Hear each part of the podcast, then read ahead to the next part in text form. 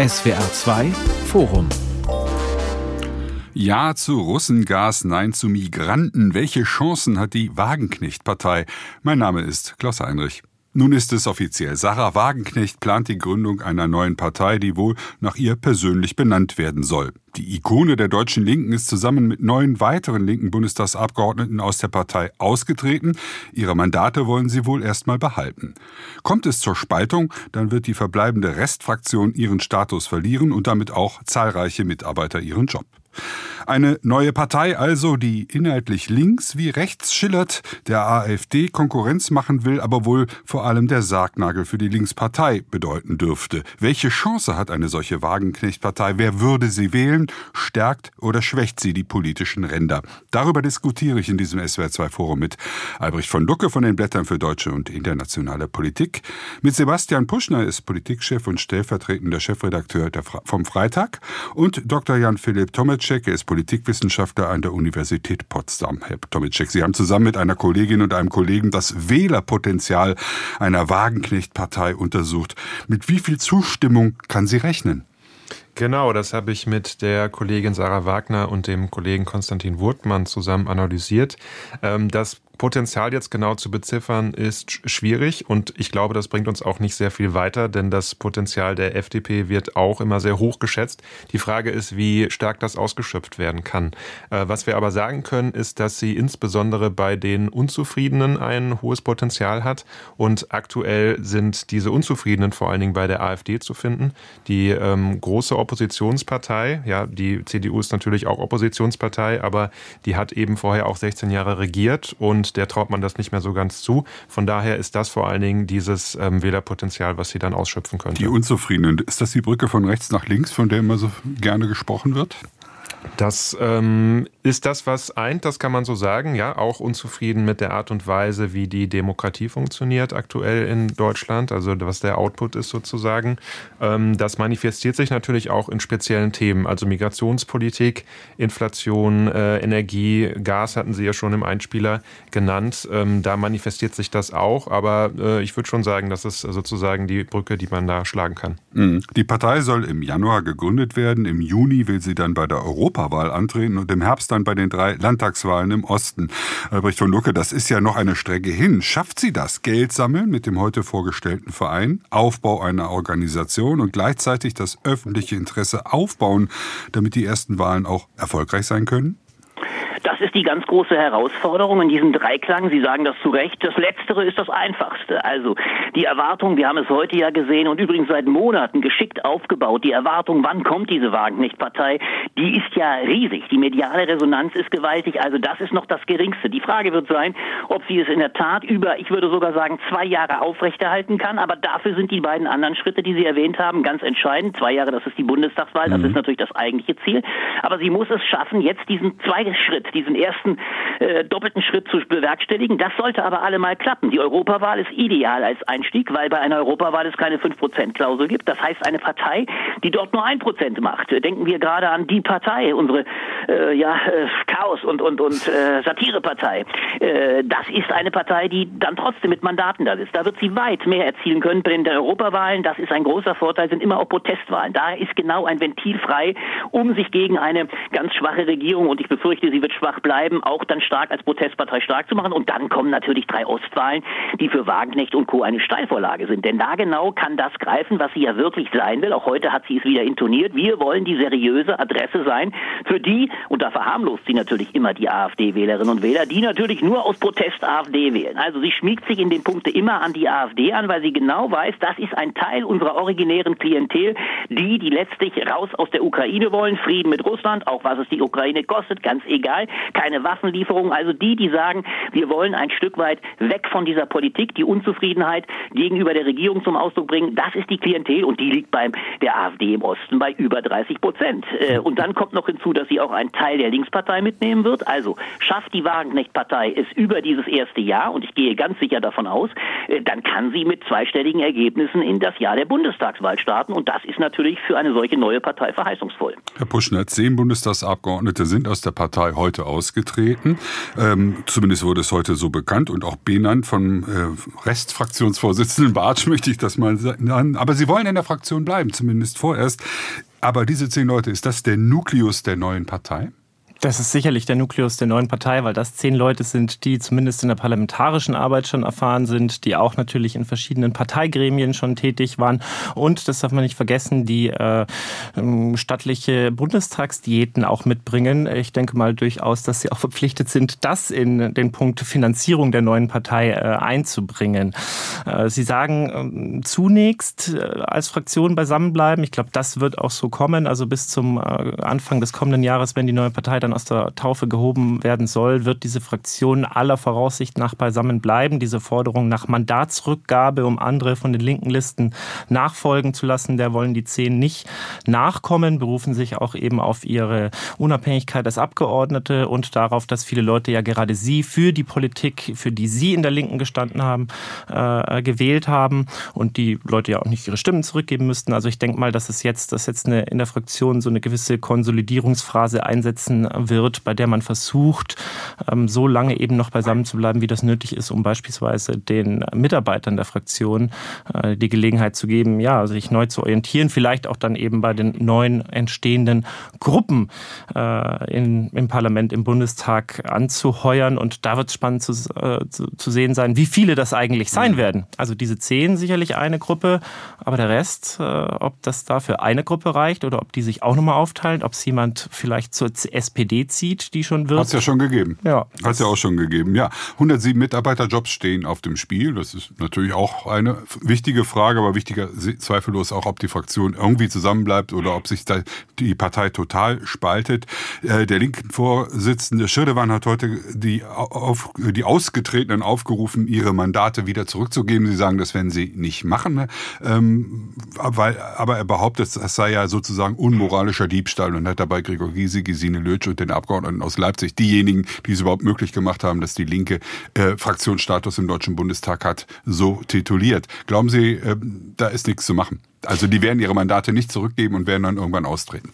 Ich denke auch, also aus der Partei sind sie ausgetreten und die Fraktion wird ja dann spätestens, wenn es diese neue Partei gibt, äh, äh, dann äh, nicht mehr so weiter bestehen können, weil in äh, zwei Parteien oder in einer anderen Partei zu sein und dann in einer Fraktion einer anderen Partei anzugehören, das, das geht nicht. Und ich glaube, die Restlinke oder die gerade auch die Fraktion unter dem ja jetzt doch weitermachenden Bartsch ist ganz gut beraten, sich nicht allzu lang damit aufzuhalten, mhm. weil sie hat genug selbst zu tun, um sich wieder äh, neu aufzustellen und diese ja, Chance, wie es ja gerade schon mal genannt wurde, wurde in den Nachrichten äh, zu nutzen, äh, um jetzt die Linke zu, zu, zu entwerfen, die auch ganz viele Jahre lang immer ähm, entwerfen wollten und starten wollten, nämlich eine ohne Sarah Wagenknecht. Man muss aber doch vielleicht eines dazu sagen, äh, das äh, geht mir fast ein bisschen zu schnell durch.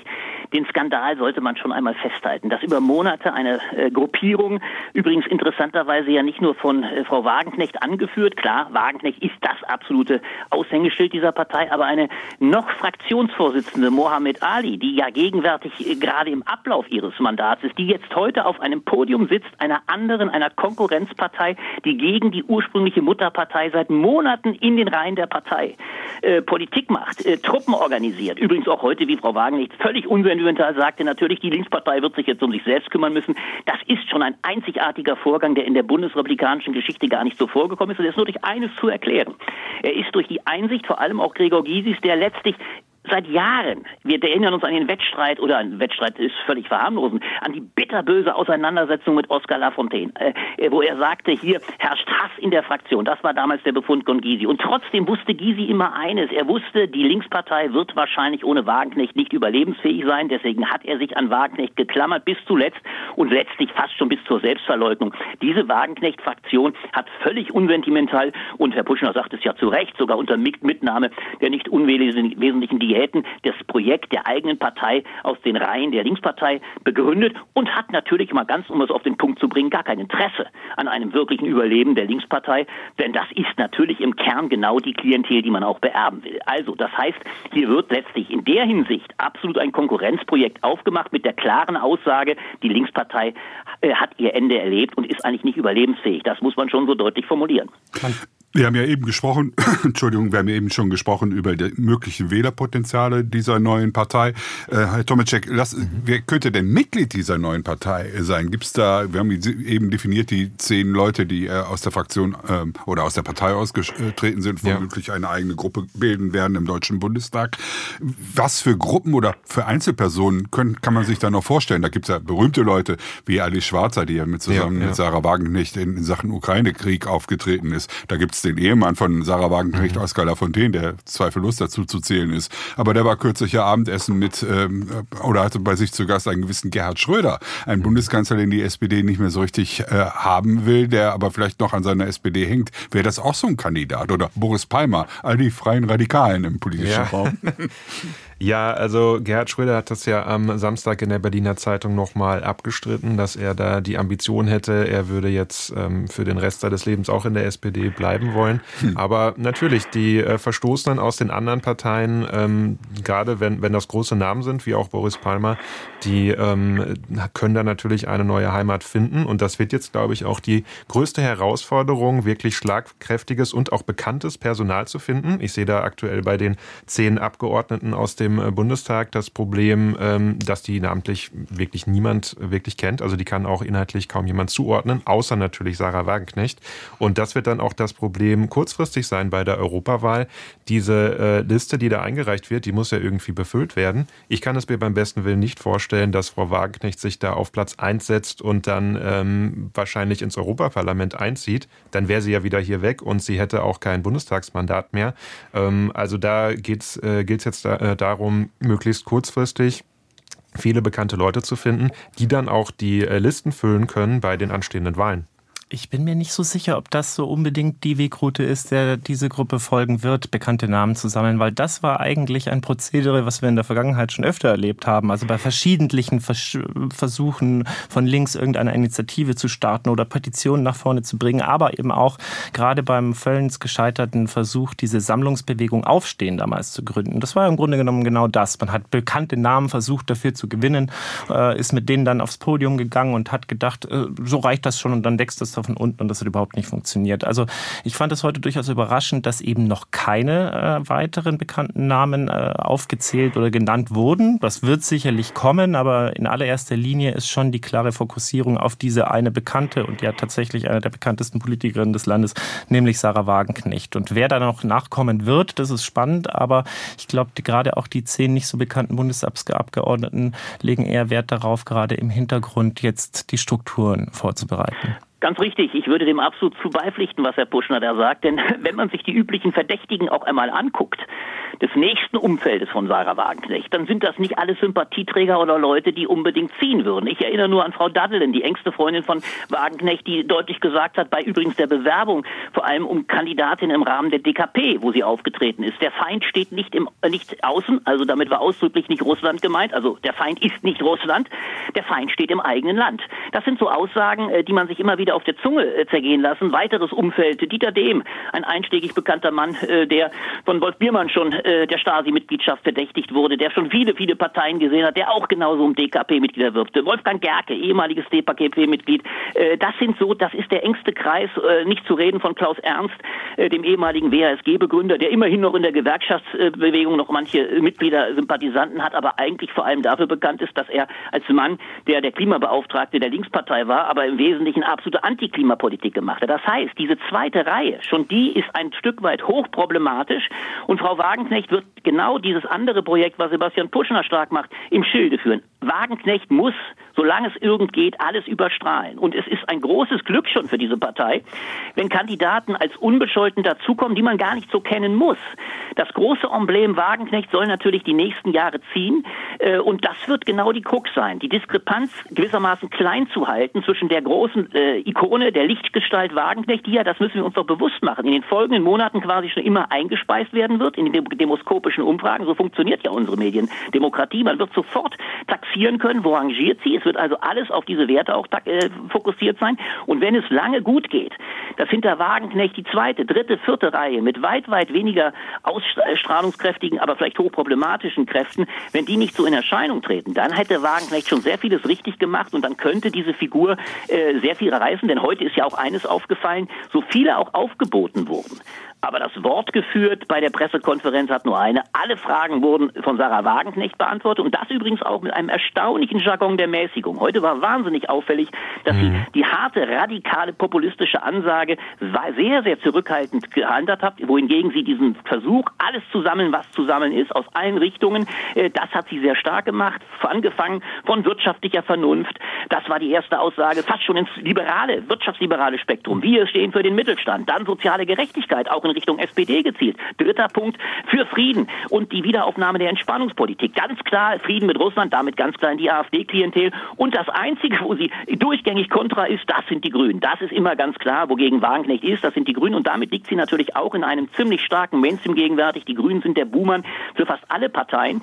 Und sie macht das nochmal schärfer, wenn sie sagt, wir sind letztlich für die Freiheit der freien Rede. Also das war sehr clever. Sie hat also heute versucht, ihr enges Milieu sehr weit hinter sich zu lassen und attraktiv in alle Richtungen zu sein. Ich habe die Rhetorik von Wagenknecht heute nicht äh, besonders differenziert von sonstigen Auftritten erlebt, dass da eine ja. besondere Art von Mäßigung äh, äh, zu festzustellen war. Die allererste Frage, das fand ich auch relativ überraschend, hat auch Amira Mohammed Ali äh, relativ ausführlich beantwortet. Die anderen auf dem Podium kamen jetzt nicht wahnsinnig groß, aber durchaus auch zu Wort.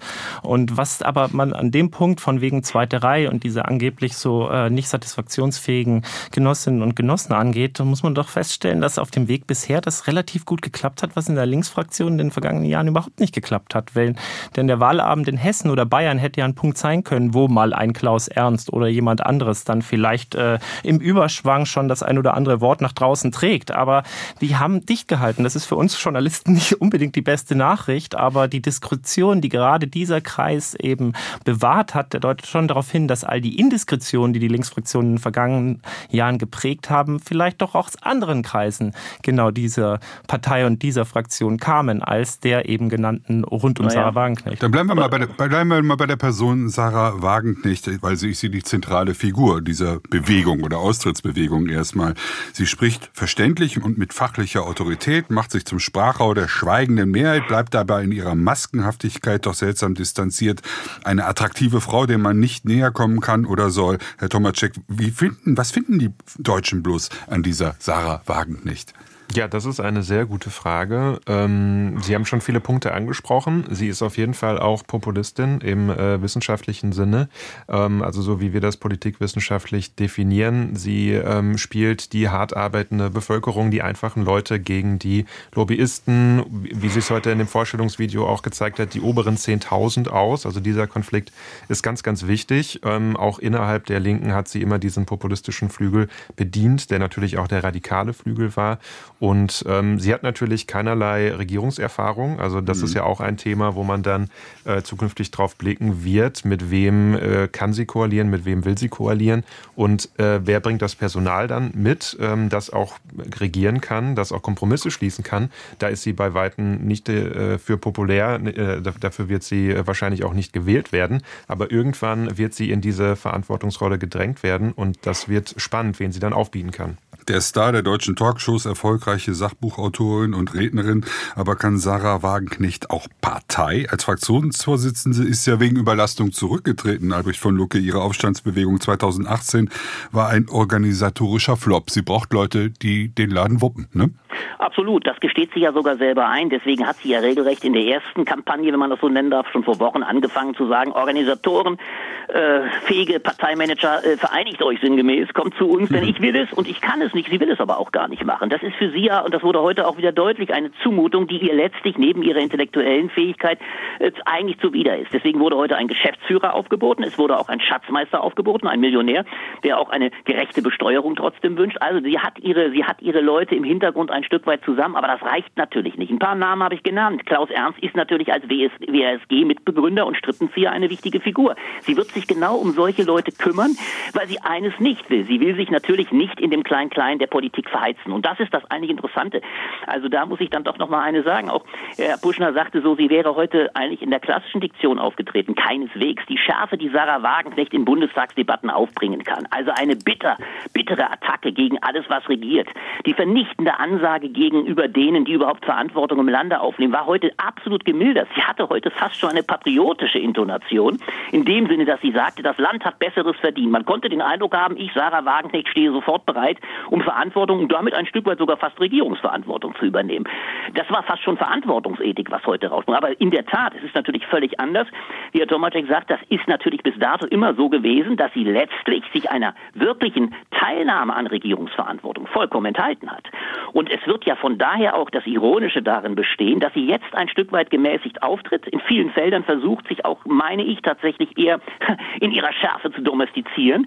Aber das, was sich ja viele erhoffen. Viele sagen ja, und das ist der größte, die größte Quelle des Zuspruchs für sie gegenwärtig, Sarah Wagenknecht ist die letzte Retterin, um die Rechte, also die AfD, zu minimieren. Gerade mit auf den Blick auf den Osten muss man dem ja sogar eine gewisse Wahrscheinlichkeit konzidieren. Aber diese Behauptung, dass die Demokratie damit unweigerlich gestärkt würde, das wird ja damit stark intoniert, ist insofern ein Stück weit höchst fragwürdig, weil letztlich natürlich mit Wagenknecht und ihrer klassischen Intonation erstmal nur anti zu sein, gewissermaßen die moderaten Kräfte, die Kompromisswilligen, die für Regierungsbildung erforderlich sind, letztlich dann eines Tages von rechts wie links, nämlich von AfD und links, also Wagenknecht-Partei in die Zange genommen werden. Das ist also eine Situation, die Sie heute ein Stück weit mit Ihrem eher patriotisch, fast verantwortungsethischen Anspruch, wir machen Wirtschaft der Vernunft, also allein der Vernunftbegriff, den sie reklamiert, ist natürlich jeder Polarisierung, jedem Populismus eigentlich entgegengestellt. Es war fast eine Ansprache äh, für die Mitte, für die moderate Mitte. Ihr habt eine Heimat bei uns. Äh, das ist schon erstaunlich, aber im Endeffekt wird es natürlich ein Antiprojekt sein. Und das hat sie heute für mein Verständnis ganz gut zu kaschieren gewusst. Vielleicht gibt es ja auch einen Populismus der Vernunft. Der genau, der Mitte.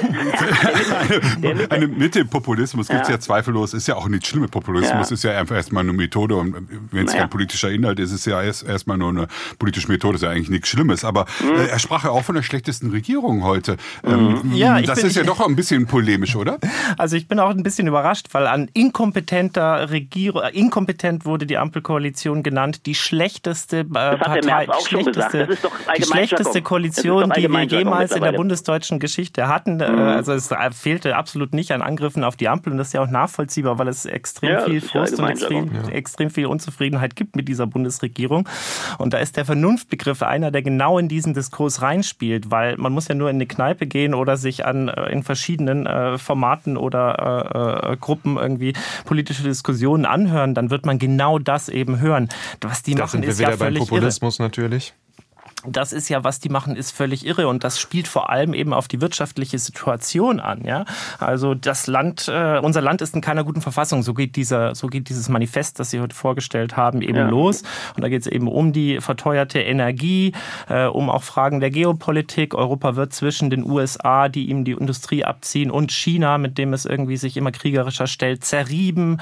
Äh, wir müssen aber doch als rohstoffarmes Land äh, eben nicht nur günstige Energie beziehen, sondern wir müssen auch Handelsbeziehungen Handelsbeziehungen, stabile Handelsbeziehungen äh, unterhalten und wir müssen den Mittelstand irgendwie davor bewahren, dass er abwandert, zum Beispiel in die Vereinigten Staaten. Also das ist dieses Vernunft-Topos ist, glaube ich, sehr viel stärker und, äh, und das Wirtschaftsthema sehr viel virulenter als das, was so im Vorfeld auch immer gemutmaßt wurde. Zu erwarten stand ja heute, dass da, wenn ich so manche Kolleginnen oder Kollegen gelesen habe, eine Antimigrationspartei sozusagen aufs Tableau tritt, die ganz klar gegen Flüchtlinge hetzt und sonst was. Das war ein mhm. extrem äh, äh, niedrig gespieltes Thema, ja, Puschner, wohingegen die, die volkswirtschaftlichen Fragen ja, total im Vordergrund standen. Die Frage ist doch nur, Herr Puschner, ob Sie das für bare Münze nehmen. Das ist doch die Ironie. Wenn Sie natürlich sagen, eins zu eins, dass uns Frau Wagenknecht jetzt als die Stimme der Vernunft in den nächsten zwei Jahren entgegentreten wird, dann meinetwegen Chapeau. Ich sage Ihnen trotzdem, Sie glauben doch nicht im Ernst, dass diese Position genau der Antimigrationspolitik, die bis dato genau in die Richtung der AfD gespielt wurden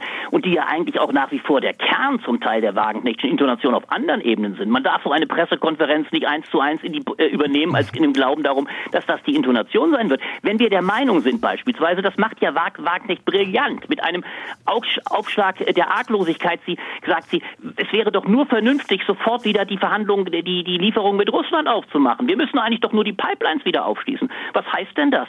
Das heißt nichts anderes, als wir geben die Unterstützung der Ukraine auf. Da muss man diese Position dann durchaus mal auf ihre Vernünftigkeit abklopfen. Das wurde natürlich, ja. und das meine ich heute, das war ein Jargon der Mäßigung, des Moderaten, den wir so aus dem Munde von Wagenknecht bis dato nicht in dieser Weise kannten, verblüffend. Deswegen sage ich ja auch, allein der Titel dieser Bewegung, Vernunft und Gerechtigkeit, ist schon ein erstaunlicher Titel, der übrigens auch deutlich macht, eine klare Konnotation von links. Gerechtigkeit ist auch ein sehr weiter Begriff. Dem, dessen wird sich Wagenknecht immer entkleiden, war mir ziemlich klar, weil ja. sie eben weit mehr will, als nur die Linke anzuspielen. Aber das heißt natürlich nicht, dass vor diesen neuen Begriffen die scharfe, polarisierende Intonation, äh, dass sie wegfällt. Das, mhm. da muss man schon, glaube ich, genauer hingucken und eine Position, die dann schon, finde ich, ausgesprochen fragwürdig ist, wenn sie völlig bricht mit einer westlichen Orientierung und sagt, eigentlich ist das Eurasische, ist die Nähe an Russland das äh, Entscheidende. Das wird man fragen müssen, ob das wirklich mit einer vernünftigen Position der klassischen bundesrepublikanischen Ausrichtung etwas zu tun hat. Also gut, aber Herr von Lucke, man muss schon auch, bei, wenn man äh, das Manifest und den Auftritt heute anguckt, äh, dann als Vergleiche heranziehen, was denn Sarah Wagenknecht noch sonst so sagt und was sie sonst so schreibt und nicht, was über sie vor allem ja, geschrieben doch, wird und was für über sie vor allem projiziert hat. Jetzt will ich mal ausreden, bitte. Ja, ja, meine, ich das doch an. Also wenn Sie, wenn Sie, wenn Sie die Bücher von Sarah Wagenknecht mhm. zum Beispiel lesen, dann entdecken ja. Sie ganz viel, was von der sowohl Diktion als auch von dem Programm da heute auch drin steht. Das ist im Grunde genommen nicht viel anderes als das, was sie seit Jahren geschrieben hat. Ist auch eine gewisse Entwicklung hin auf mhm. eher weg von Marx hin zu Erhard, äh, ja. soziale Marktwirtschaft und so weiter. Aber das ist nicht so etwas Neues. Und natürlich ist das gemäßigter heute gewesen, als es vielleicht ist, wenn sie als eine Oppositionspolitikerin im Bundestag gegen die Regierung antritt. Das ist klar. Sie will Leute gewinnen. Sie will nicht äh, in erster Linie jetzt sozusagen der Regierung klar machen, was sie alles falsch macht. Aber sowohl vom Programm her, ja, öffentliche Infrastruktur, kein Zug fährt mehr pünktlich. Beim Facharzt bekommt man ja. keine Termine genau. mehr. Die Straßen und Brücken sind marode. Das sagt Sarah Wagenknecht doch wirklich nicht zum allerersten Mal. Dass wer es möchte, ja. wer es hören ja. möchte, aber wofür sie, wofür sie denn wirklich finden. steht, was ihr genau. wirklich wichtig ist, das genau. werden wir spätestens sehen, wenn sie dann irgendwann mal regieren hm. wird. Ja, also das ist genau das, wo, wo Herr Tomicek, dann, dann, sagen Sie doch mal, dann helfen Sie uns doch mal aus Ihrer Perspektive weiter. Ist diese Frau jetzt links, linkskonservativ? Ist sie rechts? Ist sie populistisch? Wo würden Sie da einen Punkt machen? Ja, populistisch ist sie auf jeden Fall, aber wie Sie schon gesagt haben, Populismus, ähm, das ist nicht zwingend auf links oder rechts ja. oder auf die Mitte festgelegt. Das, das hilft uns da erstmal nicht weiter an der Stelle. Ähm, auf der wirtschaftspolitischen und sozialpolitischen Achse hat sie sich immer sehr links orientiert, aber ich gebe auch Herrn von Lucke recht, ähm, das war heute schon sehr stark rauszuhören, wie stark man auch ähm, an diese wirtschaftliche Vernunft im Sinne von, wir müssen unsere Konzerne schützen, wir müssen die deutsche Wirtschaft schützen, appelliert hat. Das ist interessant.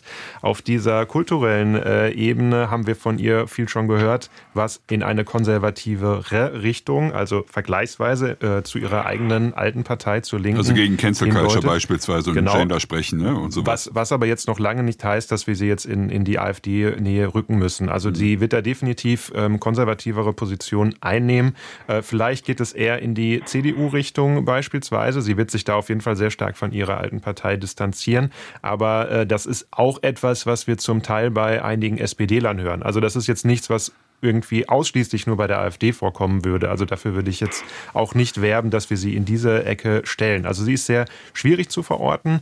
Äh, erstmal wird sie versuchen, einen Bereich in der politischen Landschaft zu besetzen, der aktuell nicht besetzt ist, eben durch diese Kombination von äh, sozialpolitisch linken Positionen mit konservativeren Positionen äh, in diesem kulturellen Bereich. Aktuell gibt es da einfach gar keine Konkurrenz und Konkurrenz belebt das Geschäft. Das wird erstmal wieder Menschen abholen, ähm, die sich dafür interessieren, für diese ähm, äh, einzigartige Kombination von Positionen, die es bisher noch nicht so gibt in Parteiform. Von daher ähm, wird das die Parteienlandschaft ordentlich in Bewegung bringen. Ja, zu ja. Russengas, nein zu Migranten. Welche Chancen hat die Wagenknecht-Partei? Fragen wir in diesem SWR2-Forum und diskutieren mit Albrecht von Lucke, Sebastian Puschner und Jan-Philipp Tomacek. Ja, Albrecht von Lucke, ein stimmiges Programm aus so vielen merkwürdigen Einzel Punkten kann das gelingen? Gibt es denn sowas überhaupt wie ein Wagenknecht-Milieu in der Bevölkerung? Oder sind das nicht doch letztlich Einzelfragen, die gar nicht zusammenpassen? Nein, ich würde sogar sagen, das macht das Spannende aus und da stellen Sie ja gewissermaßen die richtige Frage oder legen den Finger in die Wunde. Das Schillernde von Sarah Wagenknecht ist ja das ganz erstaunliche Phänomen, dass sie ungemein lagerübergreifend ein Faszinosum darstellt. Wagenknecht, und das hat sie heute ja auch wieder in brillanter Schärfe und Klarheit gemacht, eher Klarheit als die Schärfe, die, wie ich sagen würde, in anderen, das wäre noch als Ergänzung gesagt, in anderen Äußerungen, deswegen nur als Abgleich. Herr Buschner und ich schauen sicherlich die gleichen Sachen und lesen die gleichen Wagenknecht-Artikel. Jedem sei nur empfohlen, um mal die Schärfe von Wagenknecht in Reinkultur zu erleben, ihre Wochenschau zu hören. Jede, jede Woche, da wird keine Hehl daraus gemacht, wer die, wer die Schuld am äh, äh Ukraine-Krieg äh, trägt, dass das ein Präventivkrieg der, äh, der Russlands gegen die Vereinigten Staaten war. Da wird Klartext gesprochen. Also, das ist die eigen, das eigentliche Klientel, das sie in einer linken, auch zum Teil AfD-affinen Seite hat. Aber Wagenknecht hat die große Gabe, dieses Spektrum weit zu überschreiten. Es gibt eine ungeheure Begeisterung, auch unter wirtschaftsbefähigten Leuten, weil sie natürlich eine ungeheure Intellektualität hat, weil sie eine klare Sprache spricht, weil sie durchaus, äh, das ist ja leider ein Problem unserer politischen Klasse, heraussticht aus einem durchaus leider, ich bedauere das sehr und bin da weit entfernt von, von Politiker-Bashing, aber leider von einer durchaus ja, vom Mittelmaß gekennzeichneten Elite äh, äh, heraussticht. Das ist das Erstaunliche. Sie kann lagerübergreifend gewinnen und heute hat sie das in Brillanz gemacht. Sie hat eben versucht, diese verschiedenen Lager zusammenzuzwingen. Sie will für mein Verständnis damit eine Sammlungsbewegung ganz eigener Art sein. Also letztlich eine Sympathisantenschicht aus allen Bereichen heranziehen, äh, die aber dann eben letztlich es erfordert, dass sie in vielen Positionen, die sie sonst in viel größerer Schärfe zum Tragen bringt, dass sie da ein Stück weit abrüstet, weil sie genau dann die Breite kriegen kann. Und das war heute in der Hinsicht ein brillanter Auftritt. Also dieses Phänomen Wagenknecht ist tatsächlich in der Lage, übrigens bis auf die eine Truppe, die sie eben völlig äh, diskreditiert, das sind die Grünen, das ist ihr Urgegner, aber in allen Bereichen, von Konservativen auch bis zum rechten Spektrum, mit natürlich einer klaren nationalen, wir haben den Begriff noch gar nicht gehört, eine absolute nationale Linke. Mhm. Sie hat mit einem Internationalismus von links überhaupt nichts im, im, im, im, Mut.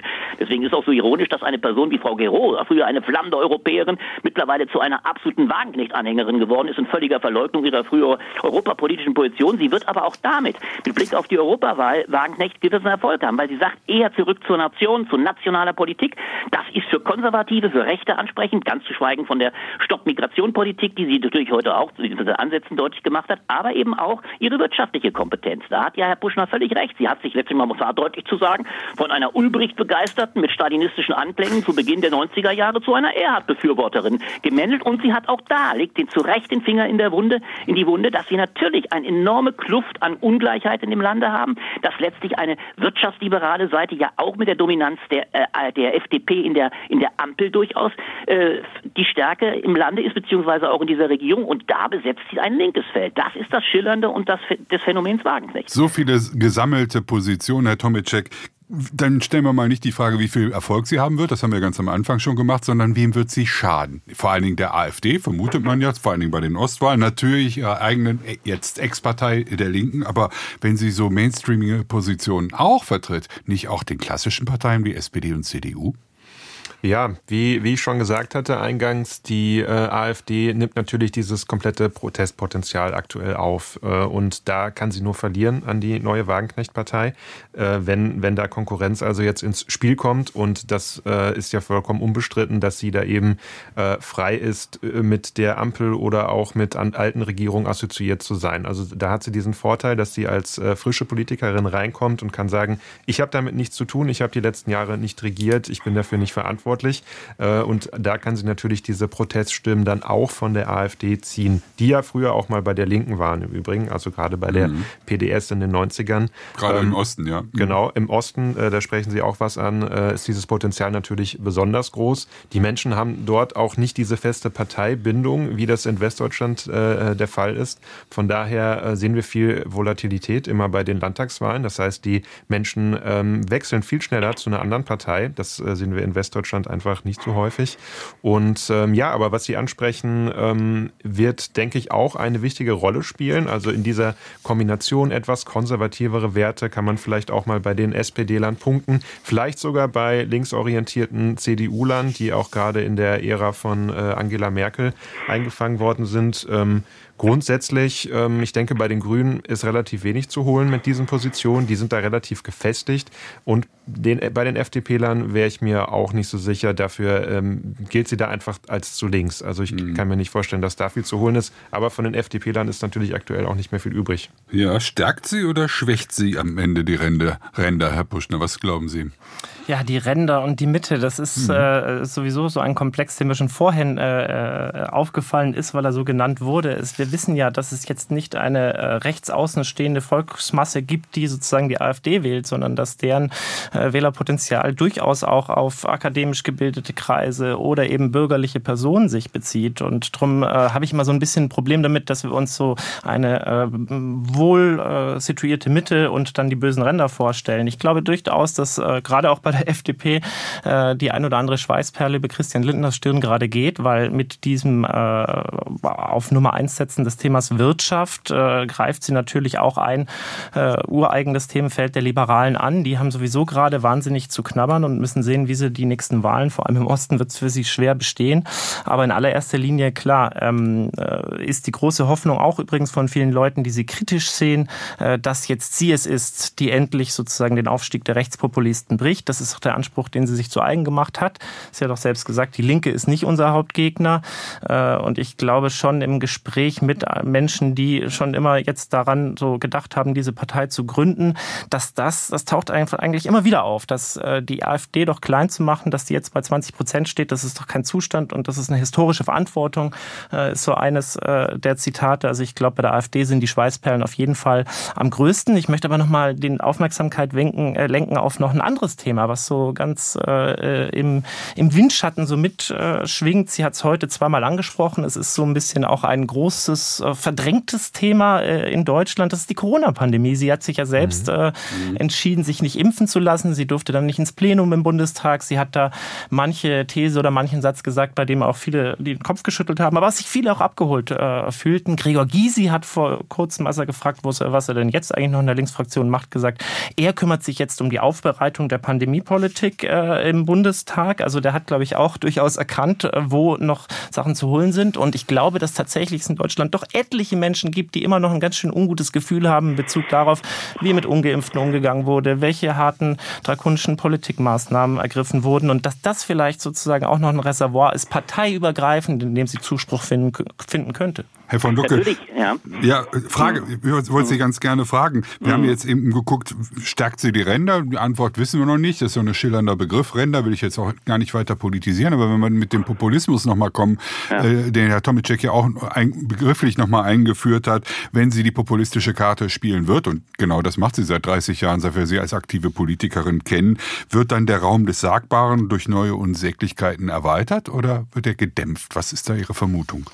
Ja, das ist ja ein äh, wirklich dialektisches Verhältnis. Ja. Äh, das schließt an das an, was Sebastian Puschner sagte. In der Tat war heute die letzte Intonation, das war der Freiheitsgedanke, den sie ja ganz bekannt, markant intonierte. Also nicht beispielsweise, man könnte ja auch drüber nachdenken, was bedeutet Freiheit in ökologischer Hinsicht, Öko, intergenerationelles Denken, Verzichtdenken, ökologisch zu sagen, wir müssen sparen, um die Freiheit zukünftiger Generationen zu bewahren, was beispielsweise uns das Bundesverfassungsgericht aufgegeben hat. Das ist weit, weit entfernt von dem, was Wagenknecht heute als ihren Freiheit Freiheitsbegriff beziehungsweise ihre Freiheitsprämisse intoniert hat. Das ging tatsächlich in eigentlich Erweiterung des Sagbaren. Und das schließt an an die Corona-Frage. Sie hat sich gewissermaßen zum Sprachrohr derer gemacht, die sich nicht zuletzt, und das kommt ja auch in ihrem Buch über die Lifestyle-Linke zum Ausdruck, äh, die sich letztlich gegen die wehren, die eine Cancel-Culture in diesem Lande äh, vermuten. Die übrigens auch diese Cancel-Culture eigentlich eher links verorten, also grün verorten, dass man nicht mehr sagen kann, was man denkt, dass in der Corona-Diktatur, sage ich schon als der Begriff, der ja der Kampfbegriff dieser Seite ist, dass damit Dinge nicht mehr sagbar waren und so weiter weiter. Das schlägt übrigens auch den Boden in Sachen Ukraine. Das schlägt den Bogen mhm. Äh, in Sachen ja. dann bis zu Palästina. Es ist angeblich ein großes Verdikt in diesem Lande und das ist eine sehr kluge Brücke, weil tatsächlich natürlich die Bereitschaft von Menschen zu glauben, wir sind eingeschränkt in unseren Möglichkeiten. Übrigens will ich auch deutlich machen, es gibt gewisse Tendenzen, die ich übrigens durchaus an Universitäten verorte, wo ich selber bedauere, dass manchmal ein rigider Ton herrscht, der Dinge nicht mehr sagbar erscheinen lässt. Aber das nimmt sie auf und schlägt damit die Brücke von der rechten auf die linke Seite, die letztlich letztlich, äh, wobei, wo in beiden Fällen ein Unbehagen ist für einen verengten Korridor. Da hat sie eine äh, sehr sensible Stelle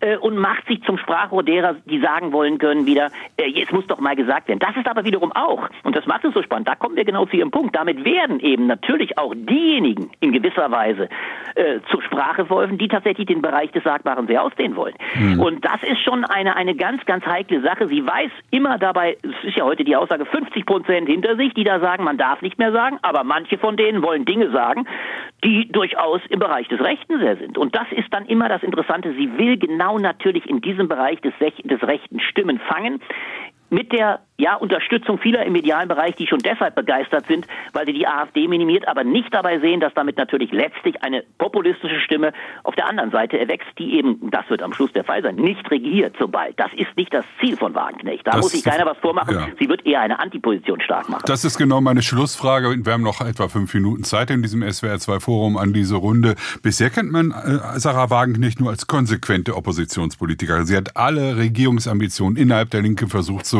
hinter hintergehen, ist ihr nicht immer gelungen, aber sie war immer dagegen. Kann die auch regieren? Also die Leute, die zu ihr in die Lesungen und zu den Auftritten kommen, die wünschen sich das ja immer ganz sehr. Also Frau mhm. Wagenknecht, wenn Sie doch nur und so weiter.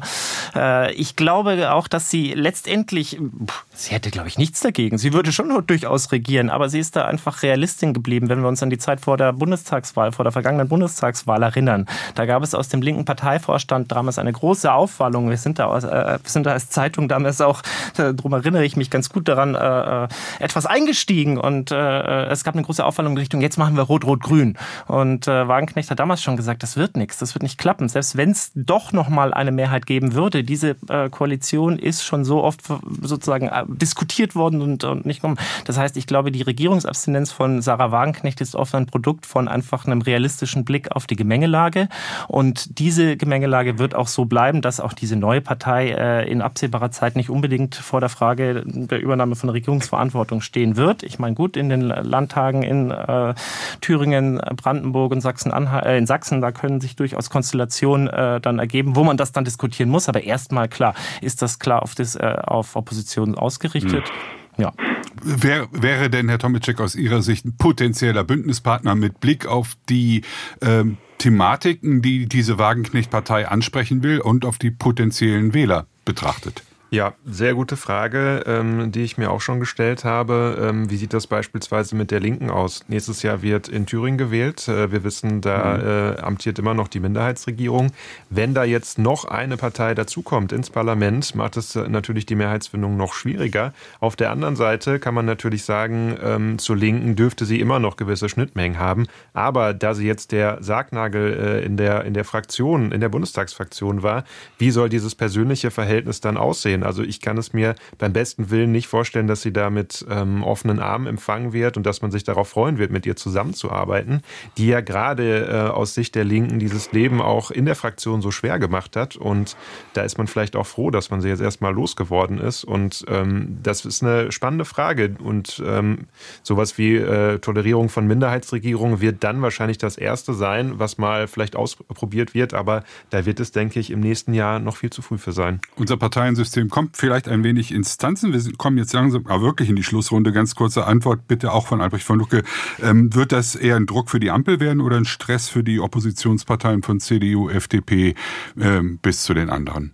Nein, natürlich wird es ein großer Druck für die Ampel werden und es wird ein Druck generell noch viel darüber hinausgehend, ein Druck für alle, die kompromisswillig sind in der Mitte, die übrigens als die wahre demokratische Aufgabe ist, begreifen, Kompromisse zu machen, regierungswillig zu sein. Mhm. Und da muss man schon eine sehr deutlich sagen. Wenn zwei Personen, ich will die zweite Person mal mit ins Spiel nehmen, die hinter Wagenknecht immer mitzudenken ist, genauso kompromissunwillig wie von Anfang an Wagenknecht, nämlich Oskar Lafontaine. Wenn zwei Positionen, Personen, die Lafontaine ist früh ausgetreten, war immer klar, dass er ein ganz anderes Projekt im Schilde führte als die Linkspartei, nachdem auch die SPD verlassen verlassen hat.